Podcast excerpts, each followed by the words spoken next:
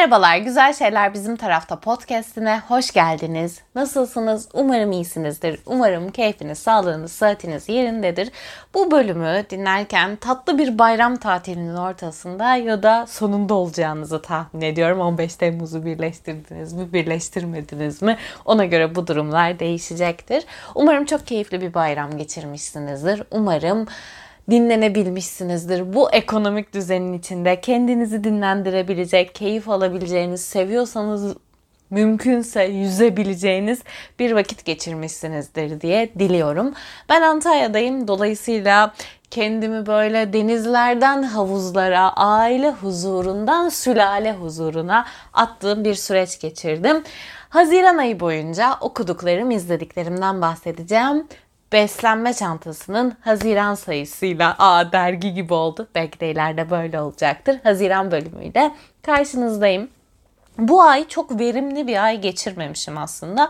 Bunun bir sürü sebebi var. Bazen ben çok okuyorum, bazen çok izliyorum, bazen çok sıkılıyorum izlemekten. Mesela bir haftadır Antalya'dayım. Antalya'ya geldiğim anda benim izleme oranım çok düşüyor. Daha çok okuyabiliyorum ama ailemle de bol bol vakit geçirdiğim için ve burada odaklanmam daha zor oluyor bir şekilde.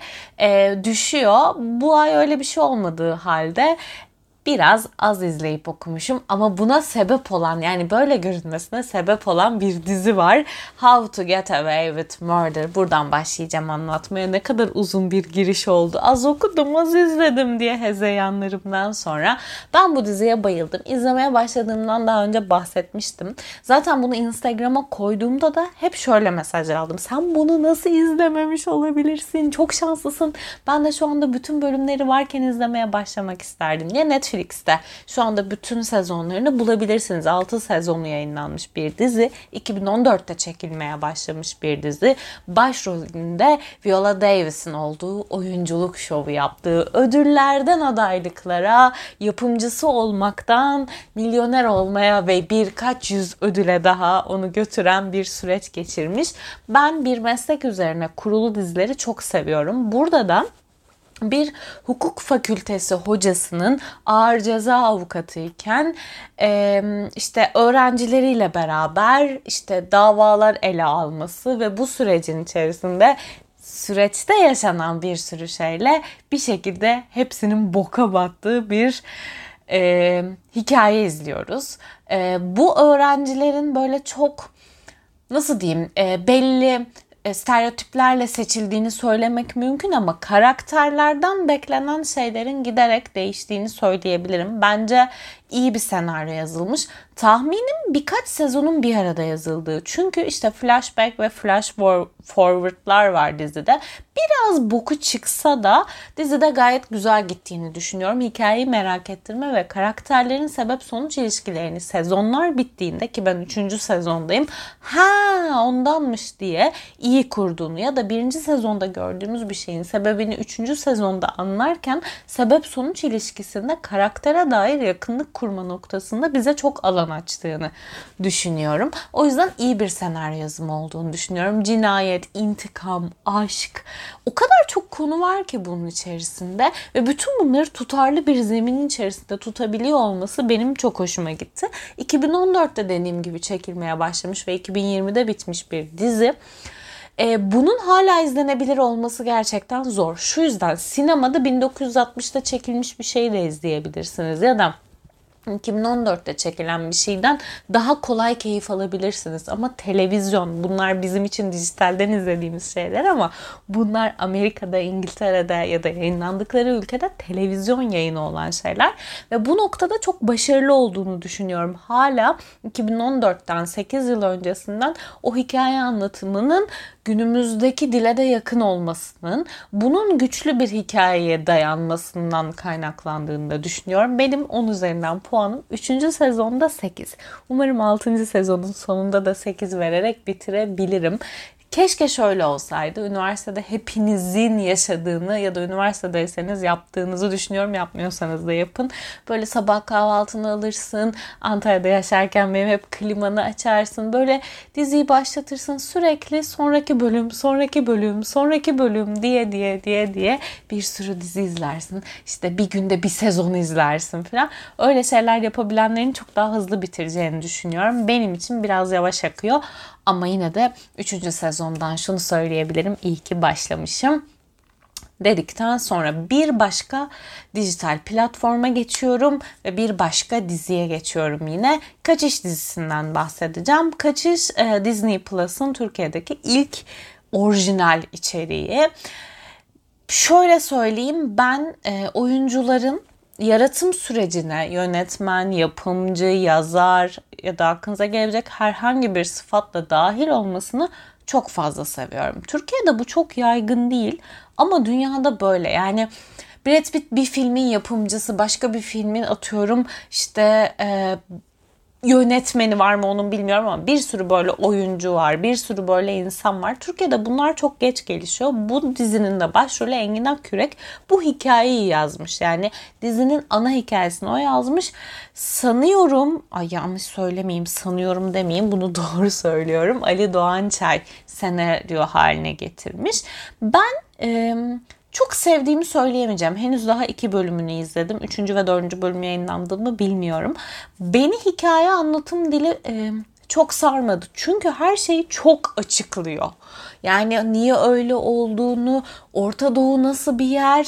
Ya çok iyi bildiğimiz bir coğrafya tabii ki açıklayacak. Çünkü bu aslında işte Disney Plus'ı İngiltere'de, işte Yeni Zelanda'da var mı acaba Yeni Zelanda'da, Norveç'te, bilmem nerede, Amerika'da açan, Almanya'da açan birinin önüne de düşecek bir iş ama bence hikayeyi anlatarak değil, ona gerçekliği sunarak e, karakterleri ve o dünyayı tanımasına izin vermek gerekiyor. Fazla kendini açıklayan bir hikaye olduğunu ve fazlaca görselliğe önem verildiğini bir yere o kadar önem verdiğimizde de başka yerlerin boşalabildiğini düşünüyorum. Ben çok bayılmadım ama bir sezon bittiğinde tekrar konuşuruz.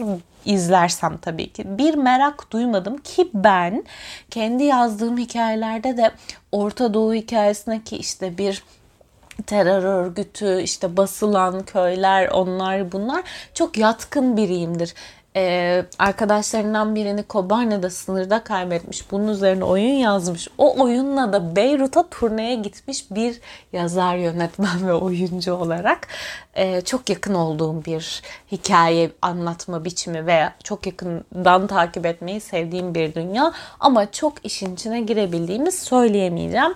Yönetmeni Yağız Alp Akaydın. Ee, söylediğim gibi yani malum yani ben yerli içerikleri emcürme bakanıyım. Heyecanlı olmasam da genelde açar izlerim. Siz bu diziyle ilgili ne düşünüyorsunuz? Onu çok merak ediyorum. Disney Plus beni niye çağırmadın o açılış gecesine Tarkan konserine? Kendimce çok ciddi bir mikro influencer'ım. Gerçekten buna çok eminim.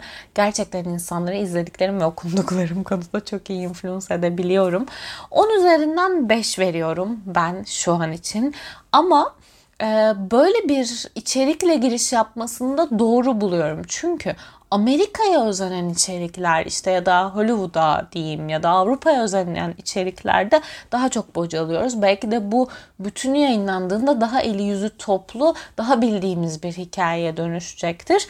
Bu noktada umutlu olduğumu da söylemeliyim. Ee, çok büyük reklam yapıldı ama o büyük reklamın karşılığında dizi konuşulmadı. Çünkü Disney Plus'ı ayıran bir özellik var diğer dijital platformlardan. Blue TV de bunu birkaç dizisinde yapıyor ama Blue TV'den çok düzenli izlediğim bir dizi olmadı benim sanıyorum. Netflix bütün sezonu aynı anda yüklüyor ya Disney Plus zaman zaman ara ara yüklüyor. Dolayısıyla e, bence çok konuşulmasını engelliyor. O alışkanlığı kırmak için Türkiye'de ki Türkiye'de dijital platformların alışkanlığı ve izleme kültürü de çok yeni oluşuyor. Biraz zamana ihtiyaç olduğunu düşünüyorum. Dünyada bütün Disney Plus'larda izlenebilen ama Türkiye'de maalesef izlenemeyen bir filmden bahsedeceğim. Doctor Strange filminden bahsedeceğim. E, VPN'le açtığınızda izleniyor arkadaşlar. Bu bilgiyi paylaşayım sizinle. Bilgiyi Twitter'dan elde ettim. Bu da bir kaçak izleme yöntemi değil. Açık açık bunu söyleyeceğim. Çünkü e, bu popcorn krizinden sonra çıkan yasada şöyle bir şey var. E, bir film vizyona girdikten sonra 6 ay sonra bir dijital platformda yayınlanabiliyor. E, bu hatırlayacaksınızdır Organize İşler 2 Netflix'e satıldı işte aynı zamanda vizyondaydı falan filan gibi bir krizden sonra böyle bir yasa çıktı. Ben filme geri döneyim. İşte herkesin bildiği gibi Marvel ve DC evrenlerine aşırı bayılan bir tip değilim. Aşırı hakim de değilim.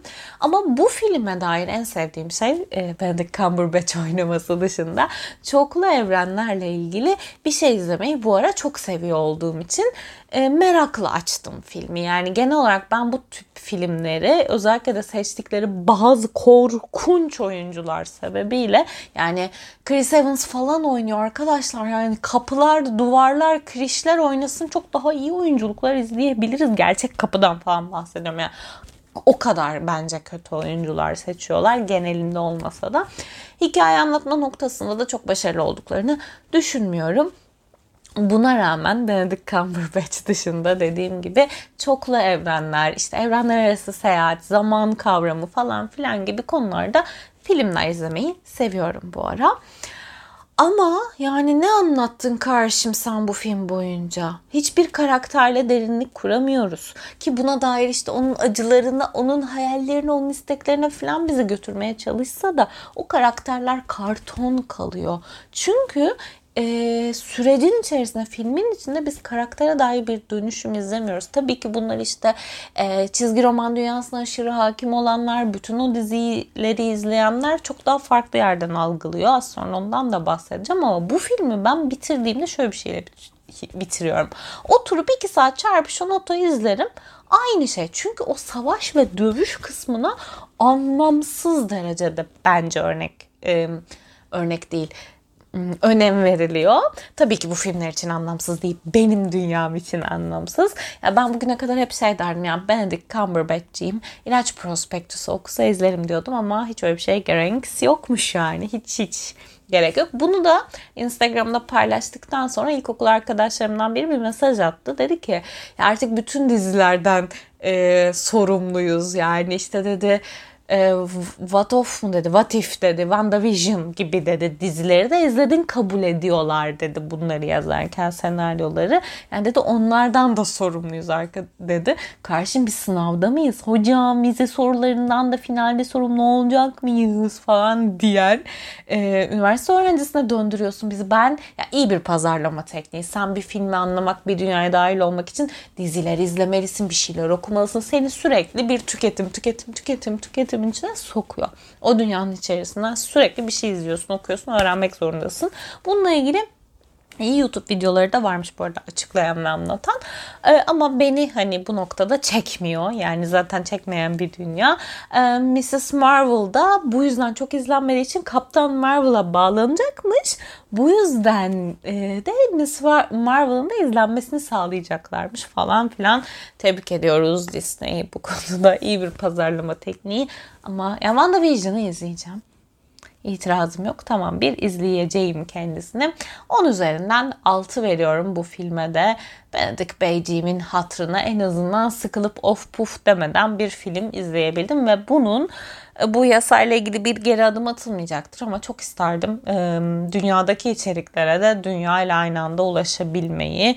Bu bir şekilde bu firmaların çözmesi gereken bir şey olduğunu düşünüyorum. Bir başka filme geçeceğim. Pleasure Has. Mubi'nin e, bütün reklam bütçesini bu ay boyunca gömdüğü filmde mutlaka önünüze düşmüştür e, çok fazla fazla fazla fazla reklam yapıldı. Sex sells mantığı mıdır bilemiyorum. Çünkü Mubi'de bu kadar reklamı yapılmamış ama çok daha etkili.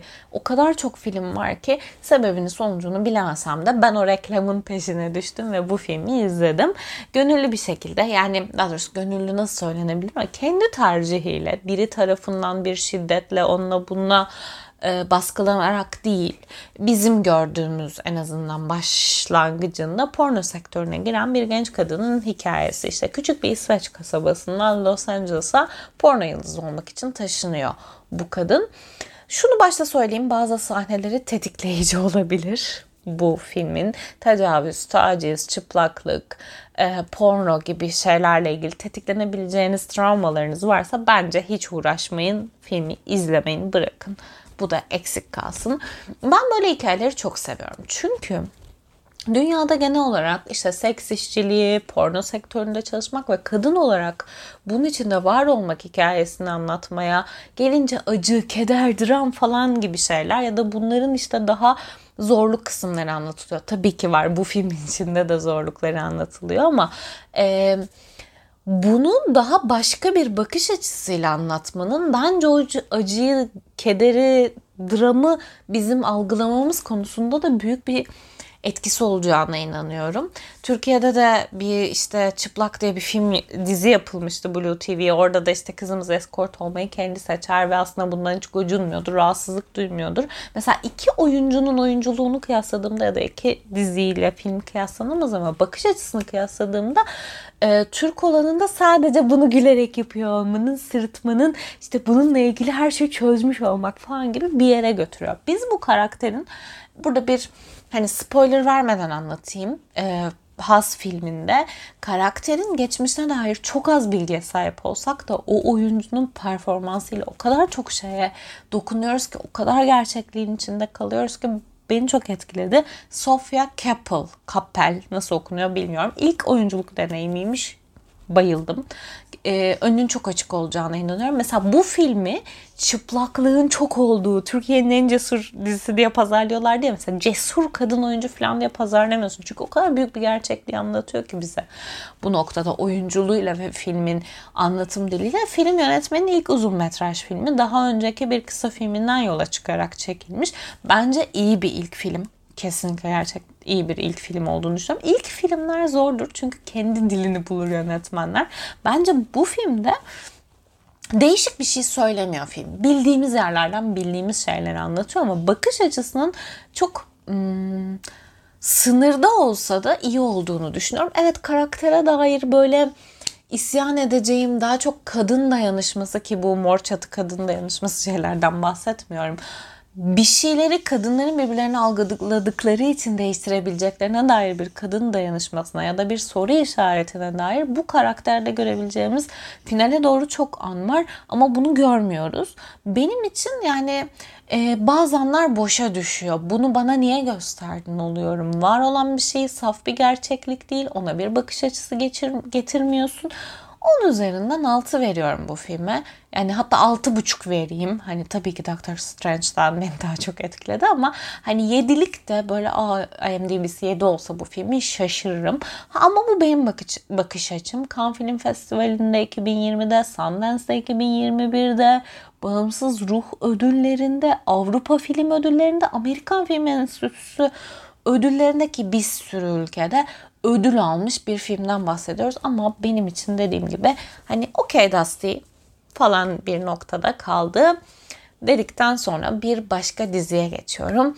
Kuş Uçuşu dizisi yine bir Netflix dizisi. Bu arada bunları genel olarak izlediğim değil anlatmak istediğim sırayla anlatıyorum ya da e, bazen şey yapıyordum Netflix'ler önce Blue TV'ler sonra işte Mubi ondan sonra şimdi araya Disney'ler giriyor falan. Öyle bir sıralamayla anlatmıyorum bu ay biraz daha rahat. Bir de az önce arkadan kuş sesleri gelmiş olabilir. Aile evindeyim. Canım kuşum şapşirik ötüyor arkadan. Onu da yapacak hiçbir şeyim yok. Dedikten sonra kuş ötüyor ve kuş uçuşu ah evren benim için işaretler. Şaka bir yana şahane bir konu kağıt üzerinde. Bu iş kağıt üzerinde sunum olarak yapıldığında çok iyi bir iş. Şöyle anlatayım. Z kuşağı ile Y kuşağının çatışması Birce Akalay ve Miray Dener gibi iki tane yetenek kumkuması oyuncu ay yapım çekiyor bu işi. Meriç Acemi yazıyor. Deniz Yorulmazer yönetiyor buf her şey gerçekten şahane. Ama burada aksayan şey şu. Ben Meriç Acemi'nin Türkiye'deki e, dünya standartlarında Netflix dizisi yazarı noktasına çok başarılı olduğunu düşünüyorum. Kendisi e, Ay neydi o dizinin adı? Hani böyle cheesecake yapıyordu Aslan Gürbüz. Ay o dizinin adı ne? Tatlı Küçük Yalancılar değil. Ufak Tefek Cinayetler. Ha, o dizinin de yazarı. Böyle Dünya Kurmayı, işte Aşk 101'in yazarı bence çok iyi yapan bir yazar. Netflix standardı deme sebebim şu. Bunu daha önce söylemişimdir. Söylemediysem tekrar söyleyeyim. Netflix kesinlikle bize kaliteli içerik vaat etmiyor. Kanalda açma, beni aç vaat ediyor. Sana sürekli yeni bölüm izletmeyi vaat ediyor ve bu dizi kesinlikle bunu yapıyor. Meriç Acemi'nin yazdığı her iş bize bunu yapıyor. Derinlikler tartışılır. Mesela bu dizinin çok özür dileyerek söylüyorum. Kimsenin emeğine saygısızlık etmek istemem ama bizi getirdiği noktanın çok dışında bir final bölümü var. Aşırı acite, aşırı garip bir final bölümü var. Yani özenilmemiş gibi görünen bir final bölümü var. Maalesef öyle. Ki elinde gerçekten yani yazdığın her şeyi çatır çatır oynayabilecek yetenekli, fazla yetenekli iki şahane kadın oyuncu var. O yüzden de bunu başardığını düşünüyorum. Aşk 101'le de başardığını düşünüyorum. Deniz e, Yorulmazer'in de iyi bir yönetmen olduğunu düşünürüm ben. Ee, çok ileride çok çok daha konuşulan bir yönetmen olacağını düşünüyorum. Bir iki sahne dışında ben yönetmenin bakış açısını sevdim. İşte bir dövüş sahneleri var. Biz bu konuda Türkiye'de maalesef görüntü yönetmenliği konusunda da çok gelişemediğimiz için bir türlü gelişemiyoruz ve bir şeylerin taklidini yapıyoruz. Türkiye'de kimse kimseyi cam bunun fragmanında olduğu için rahatça söyleyebiliyorum. E, sehpanın üstüne vurmaz arkadaşlar. Bizim çok daha başka dövüşme biçimlerimiz var. Üzgünüm buralara bakmaya ihtiyaç var. Bu arada Deniz Yorulmazlar'la ilgili beni en heyecanlandıran şey de söyleyeyim. Kendisi şu anda Ah Belinda'yı yönetecekmiş bir remake ki Ah Belinda benim Türkiye sinema tarihinde en sevdiğim filmdir tartışmasız. Kuş uçuşuna 10 üzerinden 6 veriyorum. Diziye dair bence en büyük problemlerden biri şuydu. Miray'ın işte fenalıklar ederek bir Z kuşağı olarak işte çalışmadan görünür olmakla başarılı olmayı karıştırdığı, işçi boş da olsa orada olmayı hayal ettiği, işte bir televizyon starımız aynı zamanda gazetecimiz vardır, haber sunuyordur. Onun yerine gelmek isteyen stajyerlikten oraya giden yolu kurgulayan bir hikaye. Konuyu hani böylece özetlemiş olayım. Ee, ama ben hiç konuları özetlemiyorum galiba bu noktada. Ama konuları özetlersem gerçekten hani böyle spoiler vermekten çok korktuğum için. Evet o stajyerimizin giden yolculuğunu izliyoruz. Onun plan kurduğu anları izliyoruz ve hani kolaycılıkla oraya ulaşmak istiyor. O anları fazla izliyoruz. Yani o anları hangi oyuncu oynarsa oynasın o kadar uzun saniyede izlediğimizde bir süre sonra karakterimiz için e, Hugo'daki cadısıyla etkisi olmuş oluyor. O yüzden Bence hani birazcık oraların kısılması hikaye çok fazla şey katacaktır. Bu arada kuşaklar arasında gerçekten başarı kavramıyla, iş hayatı kavramıyla bunlara yaklaşım noktasında çok büyük farklılıklar var. Bu yüzden de kağıt üzerinde şahane bir proje bu. Hani sadece Türkiye'de kimler oynuyor anlamında değil. Netflix'te de bununla ilgili çılgın içerik var. İsimlerini hatırlayamıyorum şu an o yüzden yanlış söylemeyeyim. Ama burada atlanan şey bunun bu kültürdeki karşılığı. Mesela Türkiye'deki bu kültürün karşılığında fakirlik ve yoksulluk da var. O staja giderken yaşanan zorluk da var ki bu arada burada dizinin sanat yönetmenliğine bir alkış e, yollamak istiyorum. Böyle sahneden yolluyormuşum gibi olacak ama. E, Miray'ın oynadığı karakterin çok özür diliyorum ismini unuttum. Aslı. Aslı karakterinin evinin ki benim mahallemde çok yakın benim evime. Ee, çok iyi kurulduğunu düşünüyorum. O hayatı yaşayan kızın evi tamamen o olur. Genelde bizim ülkemizde fakir e, insanlar uyanırlar ve evleri mükemmeldir falan ya. Hiç öyle değil. O anlamda gayet tatlı ve başarılı olduğunu düşünüyorum. Birazcık daha derinliğe ihtiyacımız vardı bu dizi için. Yoksa e, bu kuşaklar meselesiyle ilgili çok fazla içerik gelecek. Dünyada da gelecek çünkü çok kritik bir noktada artık hayatımızı çok etkileyen bir şey. Z kuşağı şöyle falan diyemeyeceğim. Bununla ilgili okumak ve araştırmak istiyorsanız Instagram'dan, Twitter'dan Evrim Kur'an'ı okuyabilir takip edebilir ve kendisinin kitaplarını inceleyebilirsiniz. Benim çok çok kafamı açtı. Çok o kuşaktan öğrencim var. Onlara nasıl yaklaşmam gerektiğine dair iyi fikir verdi. Keşke böyle bir uzmanlıktan, bir danışmanlıktan destek alsalarmış dedikten sonra Dinozorlar filmine geçiyorum Disney'de. 2000 yapımı bir animasyon filmi. Biz erkek arkadaşımla animasyon filmlerine aşığız. Dublajda izledik. Çok uz çok çok çok çok çok uzun zaman sonra bir şeyi dublajda izledim ama 2000'lerde ve özellikle 90'larda yapılan e, filmlerin, animasyon filmlerinin o zamanlar daha çok çocuk mantığıyla yapılıyordu bir de. E, dublajlı hallerine denk gelirseniz mutlaka izleyin. Türkiye'de bu konuda çok iyi olduğumuz bir dönem. Hatta hani bu bilgiyi de vereyim. Türkiye'deki seslendirmesiyle Shrek dünyadaki seslendirmelerin en iyisi olarak görülüyor. Hmm, dinozor Aladar adındaki bir dinozorun daha kuluçkadayken işte ailesinden ayrılması uzak bir adada lemur türü maymunlar tarafından büyütülmesini ve işte o maymunlarla yaşarken bir meteor yağmuru oluyor.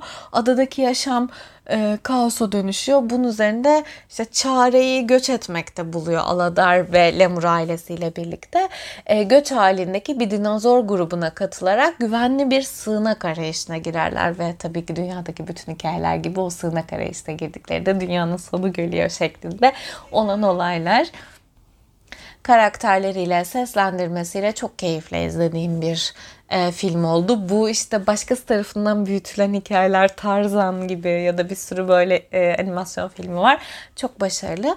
Ben o dönemin filmlerini dublaj dışında direkt yapımları ile ilgili de şöyle bir yerden değerlendiriyorum. Az olanak olduğu için çok daha incelikli çalışılmış. O yüzden çok daha etkili şeyler yapılmış. Şimdi daha masalsıya kayıyor Disney filmleri. Böyle işte e, Luca için de bunu söyleyebilirim. Encanto için de söylemiştim. Böyle sonunda biliyoruz ki karakterimiz şöyle şöyle başarıya ulaşacak.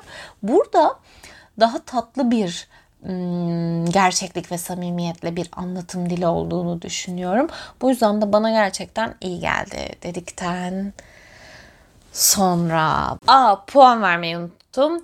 Ee, dinozorlara da 10 üzerinden 7 veriyorum ya gerçekten.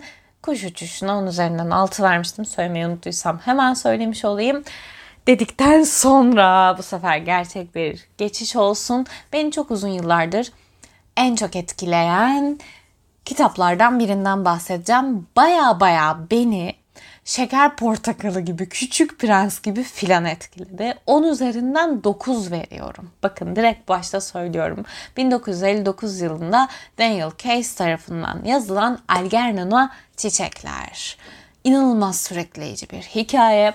66 yılında romana çevriliyor. Ben izlemedim ama filmi de yapılmış e, insanların zekasını arttırmak için yapılan bir deney ve bu süreçte yaşananları anlatan bu ilginç kitabı yani okumamış olanlara mutlaka tavsiye ediyorum. Koridor yayıncılıktan e, basılmış. Türkiye'de ilk 2015'te basılmış aslında. Yani bence birazcık da o yüzden geç popülerleşecek bir kitap olacak Türkiye'de.